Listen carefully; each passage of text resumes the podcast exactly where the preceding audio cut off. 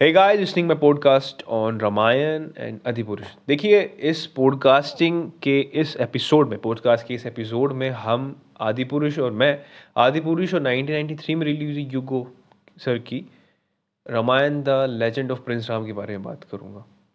मोटा मोटा हम जान लेते हैं कि हम इस कंपेरिजन में क्या क्या बात करेंगे। सबसे पहले हम डायरेक्शंस की बात करेंगे, उसके बाद हम इमोशंस प्लॉट और सारा सारा कुछ पॉजिटिव और नेगेटिव क्या क्या कंपनीज़ था? सबसे पहले आदि पुरुष के बारे में। देखिए आदि पुरुष को 2023 में ओम रावत ने डायरेक्ट किया था। ओम रावत के डायरेक्शन में बनी ताना सॉरी ताना ताना जी, जो कि रियली में एक सुपर हिट मूवी रही थी। मूवी की शुरुआत में हमें रावण के बारे में बताया जाता है, कैसे उसको ब्रह्मा जी से वरदान मिलता है कि कोई इसे देवता देवता, राक्षस, कोई भी जानवर उसे नहीं मार सकता। फिर वो अपनी शक्तियों गलत उपयोग करते हुए जो हमारे राम जी वनवास जा चुके हैं चौदह साल के लिए, और सीता माता का हरण कर लेता है। फिर किस तरह से राम जी अपनी ताकतों की यूज़ करते हुए, अपने पुरुषार्थ को यूज़ करते हुए, वो कैसे रावण से लड़ते हैं और सीता को अपने साथ ले जाते हैं। ये कहानी पूरी इस पर बेस्ड है। खैर मूवी के डायरेक्शन में सच्ची में ये महसूस होता है कि प्रोडक्शन पर बिल्कुल भी पैसा खर्च नहीं हुआ है। डायरेक्शन में उन्होंने बहुत ही हल्का फुल्का अपना कट वट दिखा के अपने आप को ऐसा मतलब वी एफ़ एक्स सच्ची बहुत बुरे तरह से यूज़ करे गया है। मैं तो ये सोच के हैरान हूँ कि जिस तरह से रावण का उन्होंने वाहन बना रखा है, वो लिटरली बहुत बुरा था। खैर, मैंने उसको देखा, समझा चीज़ों को। एक्टर भी इतने कुछ खास लगे नहीं मेरे को, सिवाय कृति सैनन और राम जी का अवतार देखते हुए। जो सारे इमोशंस थे, वो बिल्कुल भी रिकनेक्ट मतलब कनेक्ट ही नहीं हो पा रहे थे उस मूवी से। कनेक्शन सिर्फ़ मुझको हुआ राम सिया का सॉन्ग था। जिनको बहुत ही अच्छे सिंगर्स ने गाया है, उसमें पूरे पूरे इमोशंस मेरे को देख के लगा भी कि हाँ मूवी में कुछ दम होगा, उस पेसिस मैंने देखी बट मुझे नहीं लगा। नेगेटिव पॉइंट सबसे बड़ा पॉइंट है उसका वीएफएक्स का और स्टोरी टेलिंग में डायलॉग्स का।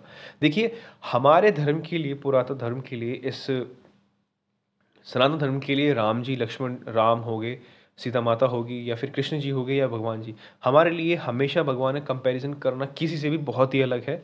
उनके बदौलत ही उनको देखते हुए हम आम आदमी जैसे लोग इन चीज़ों को महसूस करते हैं, समझते हैं और आगे बढ़ते रहते हैं। ये हमारे लिए प्रेरणादायक स्रोत रहते हैं।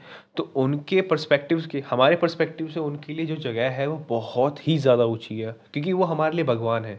तो भगवान के मुँह से गाली सुनना और छोटे मोटे वो डायलॉग सुनना हमारे लिए लिटरली बहुत बुरा चीज़ थी। मैंने मूवी को देखने की कोशिश करी बट नहीं, मैं देख नहीं पाया पूरी तरह। खींच तरह आगे बट हाँ मूवी को मैं स्टार तो क्या ही बोलूँ, बस नेगेटिव सबसे बड़ा वी एफ़ एक्स है। काफ़ी सारे नेगेटिव पॉइंट्स हैं, इसमें रेड फ्लैग है जो मूवी देखने लायक भी नहीं थे। अगर आप देख चुके हो तो कोई प्रॉब्लम नहीं। आप मेरे लास्ट से लास्ट वाले पॉडकास्ट में आप सुन सकते हैं 1993 की रामायण के बारे में। अब बात करते हैं 1993 में रिलीज़ हुई। देखिए, इस मूवी का पर्सपेक्टिव सिंपली ये था कि एक वर्षगांठ भारत और जापान के बीच में हो चुकी थी। 25 26 के आसपास तो उसको सेलिब्रेट करने के लिए जापान और इंडिया को प्रोडक्शन आए थे कार्टूनिस्ट राम मोहन सर आए थे और युगो शिवाली जो बहुत फ़ेमस मांगा कैरेक्टर मांगा आर्टिस्ट थे। मांगा आर्ट मांगा को मतलब सॉरी मांगा जो वर्ड है, वो जापान में बड़ा फ़ेमस है।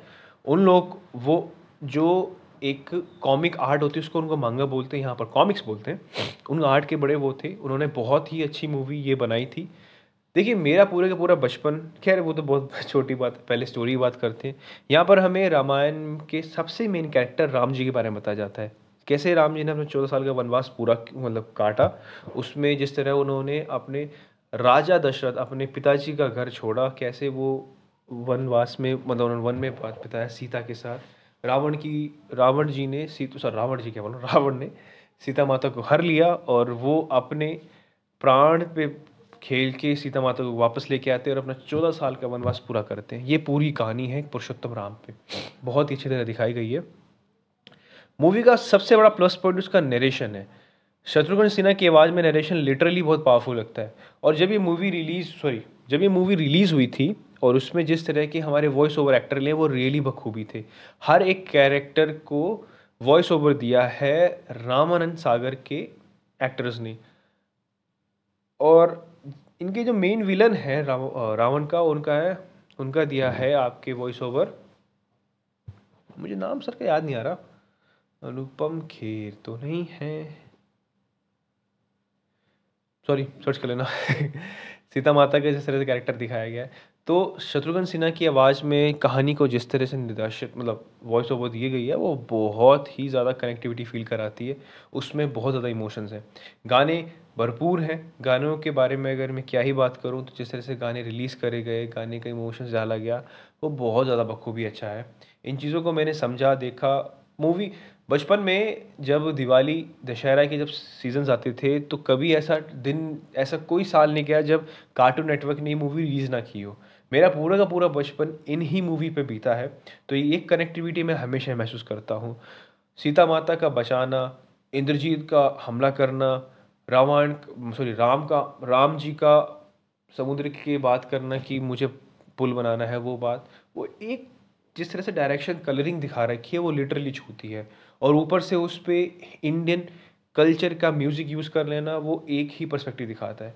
मैं बखूबी इस चीज़ को एक्सेप्ट भी करता हूँ और आप लोग भी करेंगे जो मेरा पॉडकास्ट सुन रहे हैं कि जो दो नाइनटीन नाइन्टी के आसपास जो नाइनटीन सेवेंटी जो जो आदमी पैदा हुए हैं, उनके लिए ये रामायण लिटरली बहुत खास है। भले ही वो अदर कल्चर थे, उन्होंने बिल्कुल भी इसमें अल्टर नहीं करा है, जो कि मूवी अच्छी भी लगी मेरे को। अटेंड में जिस तरह से चीज़ें दिखाई गई है कि रावण मर जाता है नाभि से तो उसका जो आधा शरीर है, उस पर पूरे पेड़ उग जाते हैं। राम जी के कुछ अच्छे वचन, इसमें अच्छे नहीं, बहुत सारे वचन थे जो हमें बहुत कुछ ज्ञान देते हैं। एक बड़ा ही अच्छा उसमें बातचीत करते हुए एक सीन में दिखाते हैं कि वो रावण के जो योद्धा थे, उनको भी जलाते हैं। लक्ष्मण जी पूछते हैं, क्यों क्यों ये हमारे दुश्मन नहीं है? रावण जी कह सॉरी राम जी कहते हैं कि युद्ध तक हमारे दुश्मन थे, पर युद्ध के बाद तो हर कोई दोस्त मतलब दोस्त होता है। और युद्ध के बाद तो मतलब हर किसी जाना होता है तो कौन पराया, कौन अपना, जो है उसे जला दो।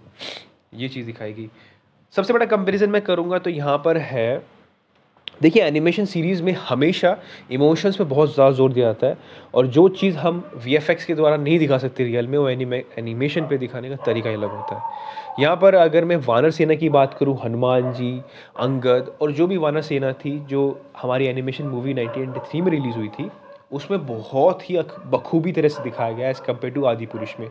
आदि पुरुष में तो मुझे समझ ही नहीं आ रहा था कि ये किस तरह का उन्होंने वीएफएक्स यूज़ किया जो लिटरली एक पूरे का पूरा अच्छा सा वानर नहीं बना सके। बहुत कुछ डिटेलिंग मिस थी उसमें। मैं ज़्यादा डिटेलिंग में नहीं जाऊँगा। खैर मूवी का कंपैरिजन काफ़ी चीज़ों में हो सकता है म्यूज़िक के तौर पे हो सकता है। उन्होंने म्यूज़िक जितना अच्छा दिया था रामायण का, वो बहुत ही अच्छा था नाइनटीन का। इस वाले के तो कुछ फ़ायदा ही नहीं लगा मेरे को। पर खैर, आप मूवीज़ देखिए, दोनों कंपेयर करिए, देखिए। बाइकआउट करने का कोई फ़ायदा नहीं होता, क्योंकि इन्होंने काम किया भाई हमारे लिए, अधिपुरुष, जो भी है। किसी का काम ना देखना, ये तो समझदारी वाली बात नहीं है, हमने पैसे पे करे। जाके देखिए ये नाइनटीन एटी थ्री की भी रामायण देखिए यूट्यूब पे मिल जाएगी आपको। And thank you for just crossing me listeners two lakh and I really thank you so much आपके बिना शायद कुछ हो भी नहीं पाता। थैंक यू ऐसे सुनते रहिए। आपको मूवी के बारे में बहुत कुछ सीखने को मिलेगा। मेरा, अभी हाल ही में मेरे एटॉमिक हैबिट पूरी कंप्लीट कर दी है, जिसका मैंने बुक समरी रिलीज़ कर चुका हूँ, इस होब ऑफ़र पे। कई दिनों के बाद वो रिलीज़ हो जाएगी just thank you so much